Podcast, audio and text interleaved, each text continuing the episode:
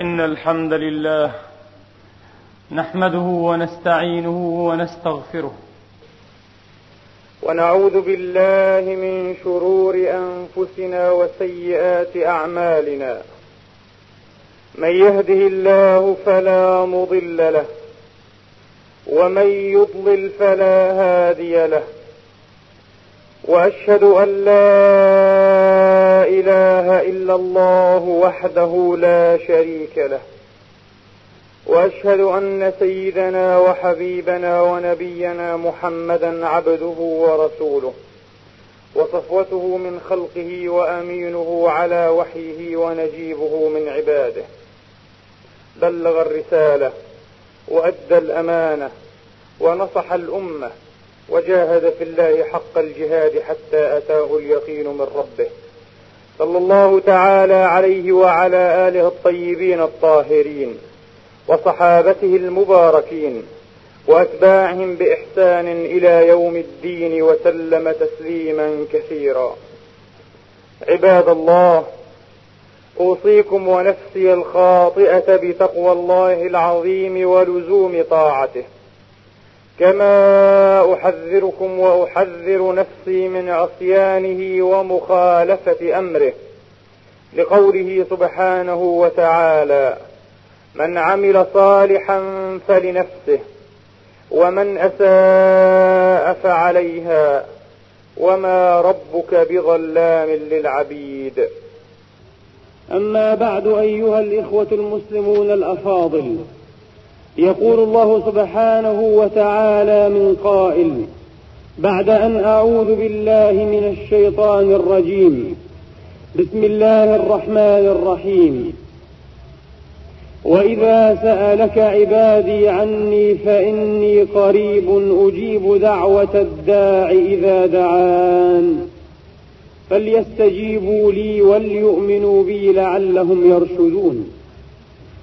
كما قال سبحانه وتعالى واعدا وقال ربكم ادعوني أستجب لكم. إن الذين يستكبرون عن عبادتي سيدخلون جهنم داخرين. أمرنا الله سبحانه وتعالى أيها المسلمون بالدعاء ووعدنا عليه بالإجابة. والله سبحانه وتعالى لا يخلف الميعاد. فمن أصدق من الله حديثا ومن أصدق من الله قيلا. لكن من البلاء الذي يحتاج إلى الكشف والبيان أن أحدنا قد يدعو ربه سبحانه وتعالى ثم لا يجد الإجابة. فربما جال الشيطان اللعين في حلبات كيده فقال لعنة الله تعالى عليه البخل معدوم والجود كثير فما الذي أخر الإجابة؟ وتأخيرها لا ينقصه سبحانه ولا يضره كما أنه لا يضيره. فما الذي أخر هذه الإجابة وفيها صلاح أمري؟ وفيها مرمة معاشي وفيها ربما لم شعفي. هذا من الكيد الباطن الذي تمارسه النفس. والذي يسول به الشيطان لعنة الله تعالى عليه. وقد يقع لكبار الأئمة كما حكاه ابن الجوزي رحمة الله تعالى عليه عن نفسه لكنه رده بصائب علمه وسديد حكمته وثاقب فقهه في أمر الله سبحانه وتعالى ووعده.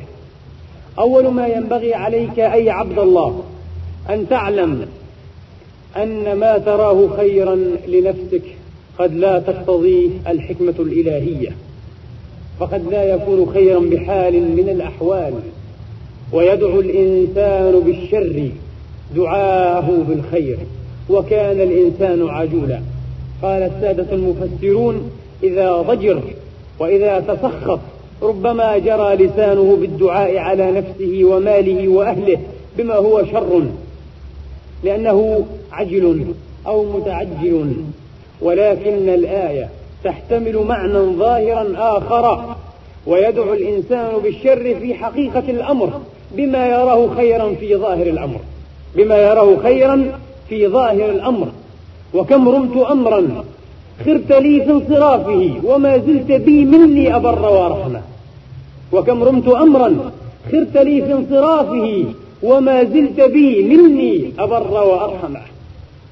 ما مسني قدر بكره أو رضا إلا اهتديت به إليك طريقا.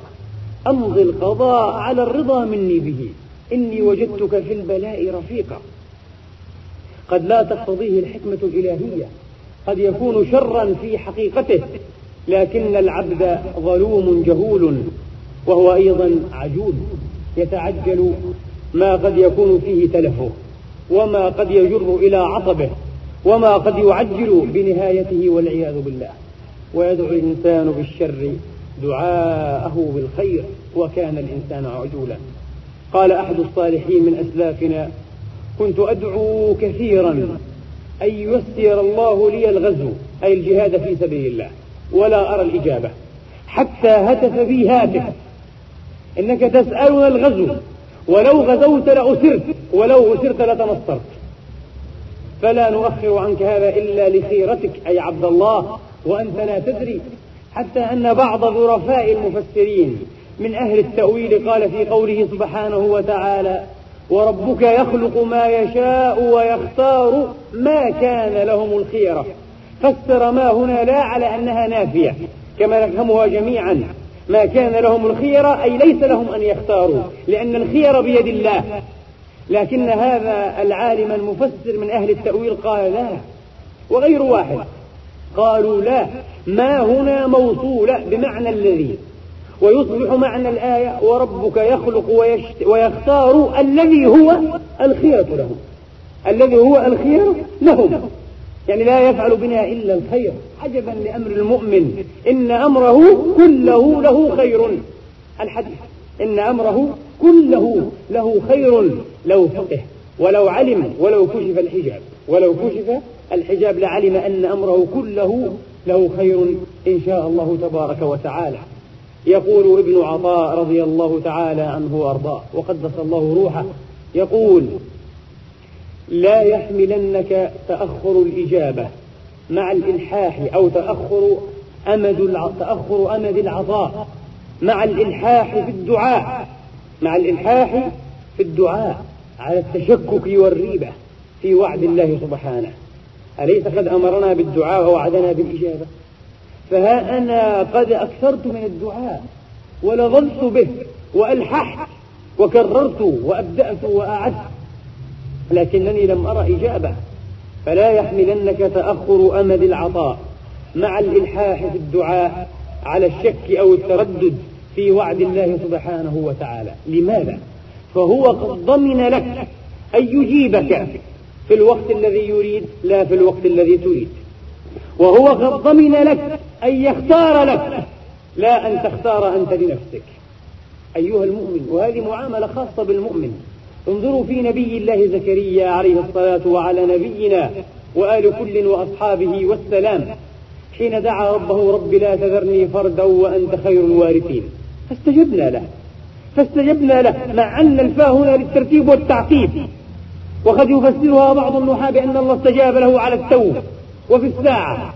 لكن أكثر المفسرين يقولون كان بين دعائه وبين إجابة الدعاء خمس سنين. وهذا تعجيب. وهذا تعجيب عبر عنه سبحانه بقوله فاستجبنا له. على عجب الوحى. لماذا؟ لأن الله تبارك وتعالى قد رهن الأمور بأسبابها. فلا تأتي إلا في إبانها. ومن استعجل الشيء قبل أوانه عوقب بحرمانه. من استعجل الشيء قبل أوانه عوقب بحرمانه. لا تتعجل قطاف الثمر قبل أوانها ولا حصول المواعيد قبل إبانها. فالأمور مرهونة بأسبابها. فالأمور يا عبد الله مرهونة بأسبابها. وكان بين دعاء موسى وهارون عليهما الصلوات والتسليمات على فرعون وقومه. ربنا اطمس على أموالهم واجدد على قلوبهم فلا يؤمنوا حتى يروا العذاب الأليم أربعون سنة. دعوا بهذا الدعاء موسى وهارون دعوا بهذا الدعاء وأجاب الله لكن بعد أربعين سنة. ولم يتشككا في وعد الله ولم يتشككا ولم تهتز ثقتهما بالله سبحانه وتعالى. أربعون سنة يا عباد الله. فعلى المؤمن ألا يعجل فإن في تعجله اتهاما لربه. والله لا يفعل إلا ما فيه مصلحة العبد ما توكل العبد وأعظم الثقة في الله سبحانه وتعالى. حكى الإمام مسروق أبو عائشة رضي الله تعالى عنه وأرضاه قال كان رجل بالبادية مع أهله ولهم أكرمكم الله حمار وكلب وديك بدو بسطاء أعراب هذه حيلتهم من الدنيا مع خبائهم. هذا ما تمولوه. الديك يوقظهم للصلاة والحمار يحملون عليه خباءهم حين يتنقلون فهم بدو الرحل وينقلون عليه الماء والكلب يحرسهم.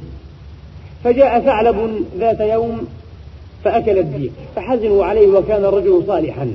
قال عسى أن يكون خيرا. عسى أن يكون خيرا. هو يسير ويدور مع حكمة الله التي لا يحيط بها خلق. ثم جاء ذئب فبقر بطن الحمار فحزنوا عليه فقال عسى أن يكون خيرا. ثم هلك الكلب فحزنوا عليه قال عسى أن يكون خيرا. فما تلبثوا إلا يسيرا حتى كان ذات صباح حتى كان ذات صباح حتى كان ذات صباح. فرأوا من حولهم من الأعراب قد سبوا وقتلوا تقتيلا. وقد نجوا هم بفضل الله. فقال ألم أقل لكم عسى أن يكون خيرا؟ فما أخذوا إلا لتعالي أصوات الديكة والحمير والكلاب. لكن نحن كنا مستورين في حندة الليل فلم يأذنوا بنا لم يدروا بنا عسى أن يكون خيرا. لا يفعل الله إلا ما فيه الخير للعبد المؤمن. لا يفعل الله إلا ما فيه الخير.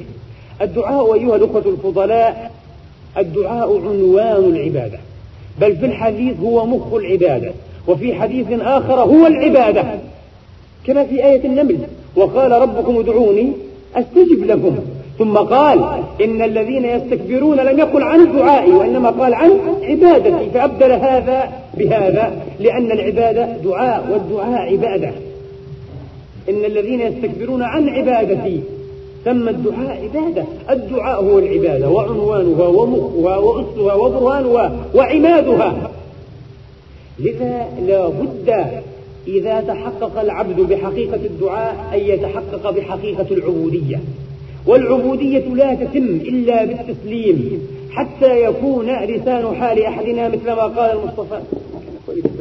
مثل ما قال المصطفى عليه الصلاة وأفضل السلام وخذ لي في قضائك وبارك لي في قدرتك حتى لا أحب تأخير ما عجلت ولا تعجيل ما أخرت. جلس يوسف ابن أصباط وسفيان الثوري ويحيى ابن معاذ الرازي رضي الله تعالى عنهما وكانوا أئمة الهدى والتقى في زمانهم. كفى بهم جلالة وورعا وعلما وتألقا. فقال سفيان الثوري أنا أحب أن أموت الساعة. لماذا يا سفيان؟ قال لأنني لا أدري. لعل الله سبحانه وتعالى إن مد في فسحتي وعمري أقع في الذنوب والكبائر فأدخل النار. على الأقل أنا الآن راض عن نفسي بعض الرضا فأموت على هذه الحالة الطيبة خير لي. وقال يوسف ابن أصباط أنا لا أحب أن أموت الساعة. أنا أحب أن يمد لي في أجلي وفسحتي. لماذا يا يوسف؟ قال لأنني مذنب متلطخ بالذنوب متكدر بالمخالفات والمناكب. فعسى الله إن مد لي في فسحتي أن ييسر لي توبة. وهذا أزرى على نفسه. والأول أيضا أزرى على نفسه. ويحيى ابن معاذ رضي الله تعالى عنهم وأرضاهم ساكت لا يتكلم. فاستنطقوه. فقال أنا لا أحب هذا ولا أحب هذا. ماذا تحب؟ قال لا أحب إلا ما أحب. فبكى سفيان وقبل رأسه. قال هذا هو العارف. عندما دخل على أحد الصحابة وقد كان ممددا على الخشب على الأخشاب ثلاثين سنة. مرض مرضا لا يتحرك ولا يروم من مكانه على أخشاب أثرت في بدنه ثلاثين سنة. فدخل عليه أخوه وجعل يبكي. قال لماذا تبكي؟ والله أحبه إلي أحبه إلي هو يحب هذا وأنا أحبه أكثر شيء. يقول عبد الله بن السائب رضي الله تعالى عنه وأرضاه وكان مقرئ أهل مكة. قال قدم سعد بن أبي وقاص الصاحب الجليل الذي كان مستجاب الدعوة. ما قرأنا عن أحد كان مستجاب الدعوة كسعد وهو الذي قال يا رسول الله ادعو الله لي أن أكون مستجاب الدعوة. قال يا سعد أطب مطعمك تكن مستجاب الدعوة. لا تأكل إلا حلالا. لا تأكل الحرام ولا تشرب الحرام ولا تلبس من حرام ولا حتى من شبهة. تكن مستجاب الدعوة. قال قدم سعد مكة فهرع الناس إليه جعل الناس يهرعون إليه. يطلبون منه الدعاء يعلمون أنه مستجاب الدعوة مباشرة. فجعل يدعو لهذا وهذا وهذا وذاك وذلكم. قال فجئته فتعرفت إليه فعرفني وقال أنت يا عبد الله مقرئ أهل مكة أليس كذلك؟ قلت نعم في قصة جرت بينهما. ثم قال عبد الله بن السائب قلت له يا صاحب رسول الله. أنت تدعو للناس لهذا ولهذا. وقد كان فقد بصره أضر. فقد بصره. أنت تدعو للناس لهذا ولهذا. فلماذا لا تدعو الله تبارك وتعالى أن يرد عليك بصرك؟ أنت مستجاب الدعوة فيرتد إليك بصرك. قال فتبسم رضي الله تعالى عنه وأرضاه. وقال والله يا عبد الله ابن السائب قضاء الله أحب إلي من بصري. أليس هذا قضاءه أليس هذا ما أراده؟ أنا أحب هذا أكثر مما لو كنت بصيرا. هؤلاء هم تلاميذ رسول الله عليه الصلاة والسلام. هذه هي حقيقة الإيمان والرضا. هذا هو الرضا. أمضي القضاء على الرضا مني به. إني وجدتك في البلاء رفيقا. يعلم الله تبارك وتعالى من عبده أنه يشتغل عنه بالبر. إذا برك الله اشتغلت عنه بالبر. إذا أولاك مالا كثيرا أنساك هذا المال طاعة الله. ربما أوقعك هذا المال في معصية الله. ربما قطعت الأرحام لأجل هذا المال. فهو سبحانه وتعالى في أثناء ذلك يلزع عبده بعوارض المحن. وأولاك أيها العبد الذي لم تتأدب ولم تتحقق بحقيقة العبودية. أولاك من نعمه. ينبغي يا عباد الله على العبد إذا أولاه الله شيئا من نعمه أن يزيد في الشكر. لماذا؟ لأن المرء ينبغي أن يخاف إذا فتح الله عليه من النعم. فقد يريد سبحانه وتعالى أن يتقاضى شيئا على هذه النعم من صحتك من عافيتك قد يبتليك في دينك في نفسك في أهلك في ولدك في مالك. ينبغي أن تكون صبورا. على الأقل لئن شكرتم لأزيدنكم. لا بد أن تضاعف شكرك. أما أنك تتلهى وتتسلى بوجوه البر عمن برك سبحانه وتعالى فهذا من كفران النعمة. فينزع عبده في أثناء ذلك بعوارض النقم. فيستفيق ويقف بباب الحضرة ويرفع أكف الضراعة بلسان الفاقة. ويرفع أكف الضراعة والاستمداد بلسان الفاقة. وحينئذ يأتيه الجواب لبيك عبدي لبيك عبدي. فهذا من المنح في طي المحن وهذا من الكرم في أضواء أو في مطاوي البلاء. فالحقيقة ليس بلاء هذا لصالحك حتى وإن جاء في شكل بلاء حتى وإن جاء في شكل بلاء. لمن أحسن أن يستفيد منه. لمن أحسن أن يفك رموز هذه الرسائل الإلهية. وكم لله من لطف خفي يدق في خفاء عن فهم الرجل الذكي.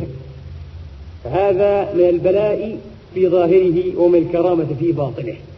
ظاهره محن شديدة وباطنه منح أكيدة. منح أكيدة. والله تبارك وتعالى أعلم. أيضا مما ينبغي أن يعلم العبد في الجواب عن هذا السؤال في الجواب عن هذا السؤال.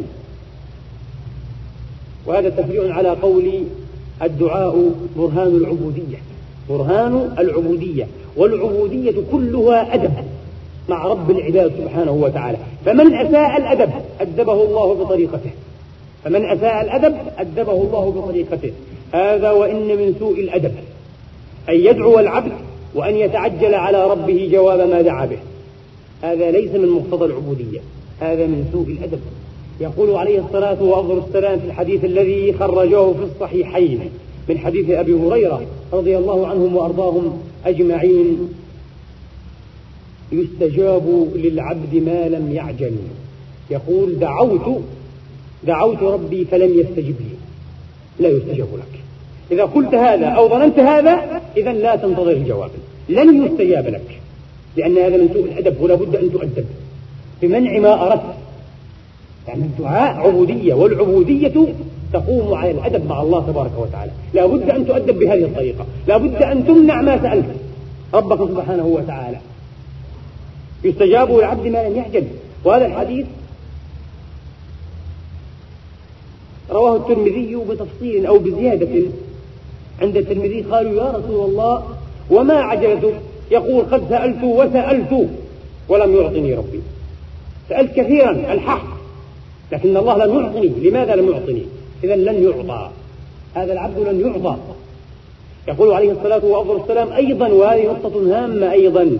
في موانع إجابة الدعاء لأن بعض الناس يدعو الله وكأنه يتعاظم على الله أن يفعل له هذا الشيء. بعضهم يدعو الله وليس موقنا. يقول صعب صعب أن أخرج من هذه الورطة صعب أن أخرج من هذه المشكلة صعب أن أنقذ من هذه البلواء. فيدعو الله لكنه ليس موقنا لابد أن يؤدب. إذا لن يرى الإجابة. قلت بالأمس لأحد أحبابي لو أنك ترديت فيه هو وجاءك رجل عليه سماء القوة والعافية ومعروف بالجهد والشدة وقال لك هات يدك اخرجك فأنت تعطيه يدك وأنت متردد ربما غضب عليك وتركك. يقول لك أنت يا صغير يا هزيل يا ضعيف تشك في قدرتي؟ أنا سأتركك. فابحث لك عن إيه؟ عن منقذ آخر. كذلك أيها العبد إذا رفعت يديك لله لابد أن تكون موقنا بالإجابة. إن لم تكن موقنا فلا إجابة. لا إجابة. لا تطمعن في الإجابة. يقول عليه الصلاة والسلام فيما خرجه أيضا في الصحيحين ادعوا الله وأنتم موقنون بالإجابة. فإن الله لا يستجيب لدعاء قلب غافل لاهن النبي هنا أفادنا إفادة جلة إفادة عظمى. بين لنا سببين من أسباب القدح في اليقين. لماذا؟ لماذا المؤمن لا يوقن؟ المؤمن ينبغي أنه لو سأل الله أي شيء مهما كان برا ولم يكن إثما لأنه إن كان إثما أو قطيعة رحم فالحديث الصحيح أنه أيضا لا يستجاب. لكن مهما سألت ربك شيئا وظننته عظيما وخطيرا وكبيرا وأنت موقن بالإجابة لباك الله تبارك وتعالى. ورأيت الفلاح قبل الصباح. لكن ما الذي يقدح في اليقين؟ لماذا يا مؤمن تدعو الله وأنت لست موقنا؟ في قلبك شك وتردد. لماذا تتعاظم على الله أن يفعل لك هذا الشيء؟ الغفلة واللهو. السببان هما الغفلة واللهو. الغفلة معروفة. كيف يغفل الإنسان؟ وما هي أسباب الغفلة؟ وهذا مقام عظيم. لا يسعني أن أتكلم فيه بكلمة واحدة. وأما اللهو فهو ما أستطيع أن أعبر عنه بأنه تشتت النفس. النفس والقلب اللاهي هو القلب المتشتت. همومه متشتتة. وقد عرض لي هذا المعنى في ظرف من الظروف مررت به وعجبت له والله. النفس أيها الإخوة يحدث لها الخلط والخبط كما يحدث للشيء المادي. المكتب الذي تدرس فيه أيها الطالب أو أيها المسلم فيه كتب وأوراق ودراسات وأبحاث. حين يكون مشوشا مختلطا ليس على نظام وليس على ترتيب أنت لا تستطيع أن تستدل منه على ما تريد. بل لا تحب أن تجلس بل لا تحب أن تجلس فيه. كذلكم النفس. إذا اختلطت وتشوشت لا تستطيع أن تستقيم على الجهة هذه النفس اللاهية مرة يسمع الغناء مرة لا يسمع مرة يسمع الموسيقى مرة لا يسمع مرة يؤدي الصلاة في أوقاتها مرة لا يصلي أصلا مرة يترك كثيرا من الصلوات. شيء غريب لأنها نفس مشوشة نفس. من اللهو. لابد أن يأخذ الإنسان نفسه بالجد. الجد عكس اللهو. الجد عكس اللهو. سببان خطيران. جزى الله نبينا خير الجزاء على ما علمنا وعلى ما أرشدنا إليه من الإشارة إلى هذين السببين. فإن الله لا يستجيب دعاء قلب غافل لاهن روى الإمام أحمد بإسناد الثقات أو بإسناد الرجال والثقات عن عبد الله بن عمر. والحديث حسن. يقول عليه الصلاة والسلام القلوب أوعية القلوب أوعية. وبعضها أوعى من بعض. وبعضها أوعى من بعض. فادعوا الله وأنتم موقنون بالإجابة فإن الله لا يستجيب دعاء عبد عن ظهر قلب غافل لاهن وهذا قريب من الأول.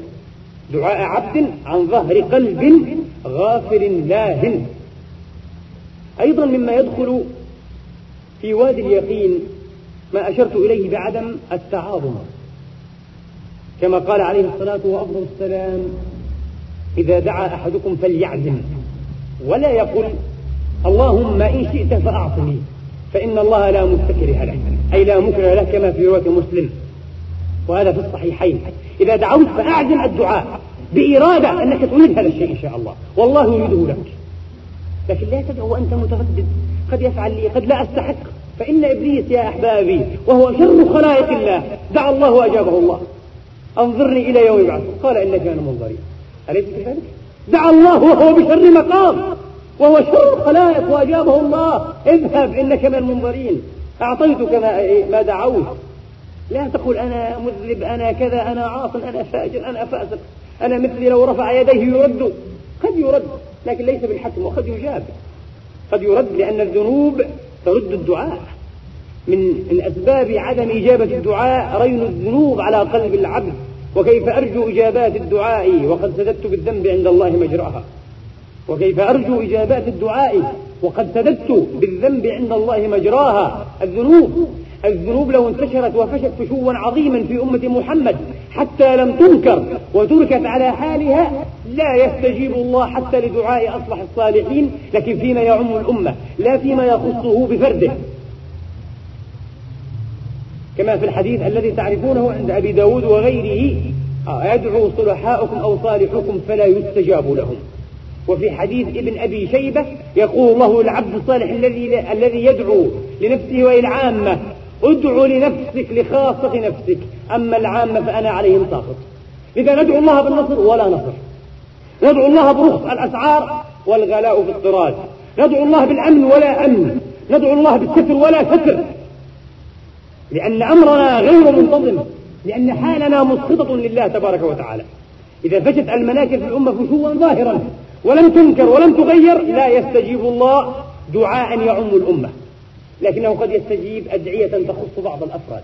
ادعو نفسك في نفسك تريد أن تتزوج أن تتعلم أن أن يعطيك الله. تريد المال يعطيك الله لكن لا تدعو الأمة لأن الله لن يستجيب. شيء غريب ومخيف. نحن عنه غافلون. فعلا هو نبأ عظيم أنتم عنه غافلون. الأمور مرتبطة كلها. فالإنسان عليه ألا يتعاظم شيئا ألا يتعاظمه شيء يدعو به ربه سبحانه وتعالى فإن الله لا مستكره له إن الله لا مكره له. عند الإمام مسلم يقول عليه الصلاة وأفضل السلام ليعزم إذا دعا أحدكم ليعزم وليعظم الرغبة. اسأل الله الأشياء العظيمة. اسأل الله الأشياء الكبيرة. إذا كنت جاهلا اسأل الله أن تصبح عالما كأعلم العالمين. قد يوفيك الله ذلك أو بعض ذلك. إذا كنت فقيرا معدما معوزا وتحتاج المال لكن بنية صالحة أن تخدم به دين هكذا الأغنياء ربما جعلك مثله أو أكثر أو أقل. حكى الإمام الغزالي رضي الله تعالى عنه وأرضاه عن أخوين في الله. كان أحدهما متواضعا مزمع نفسه يقول اللهم إني أسألك فكاك رقبتي من نار جهنم وأن تدخلي الجنة بأدنى المنازل. أنا لا أطمع في أكثر من ذلك. لا أريد. أنا لا أستحق. يجري عن نفسه أنا أريد فقط فكاك رقبتي. وأن تدخلني جنات النعيم في أدنى المنازل بأدنى المنازل. والآخر يقول يا رب أنا أسألك أن تحلني الفراديس العلا. بدوش أدنى المنازل بده الفراديس. يطمع في الله النبي علمنا ذلك. قال وليعظم الرغبة وليعظم الرغبة. ولا يقول إن شئت. ارحمني إن شئت اغفر لي. لا تقل إن شئت. اطلب الله دون أن تعلق هذا على المشيئة. المشيئة أمره سبحانه وتعالى. النبي نهاك عن أن تعلق على المشيئة. لا تقل إن شئت لأن الله لا مكره له. من الذي يحول بينه وبين أن يشاء؟ لا أحد. فرؤيا في المنام بعدما توفاهم الله. فقال صاحب الفراديس أما أنا فقد أحلني الله في الفراديس العلا على ما طلب وأما أخي فاعترض وقال يا رب لماذا فعلت بأخي ولم تفعل بي مثل ما فعلت بأخي؟ لماذا لم تحلني الفراديس العلا قال أعطيناك على قدر سؤلك. أنت كنت تسأل هذا. أنت تبخلنا. هذا الدعاء كأنه يبخل الله كأن الله يعني يتعاظمه أن يعطيه الفرديس العلا أنت طلبت أدنى المنازل وأنت بأدنى المنازل. وأنت طلبت أن تحل في أعلى المنازل وأنت في أعلى المنازل إن شاء الله تعالى. نسأل الله تبارك وتعالى أن يفقهنا في دينه وأن يلهمنا حسن الأدب في سؤاله والفقه عنه إنه ولي ذلك والقادر عليه. اللهم أجب دعوتنا واغفر حوبتنا واغسل ذنوبنا واشف صدورنا يا رب العالمين. أقول هذا القول وأستغفر الله لي ولكم. في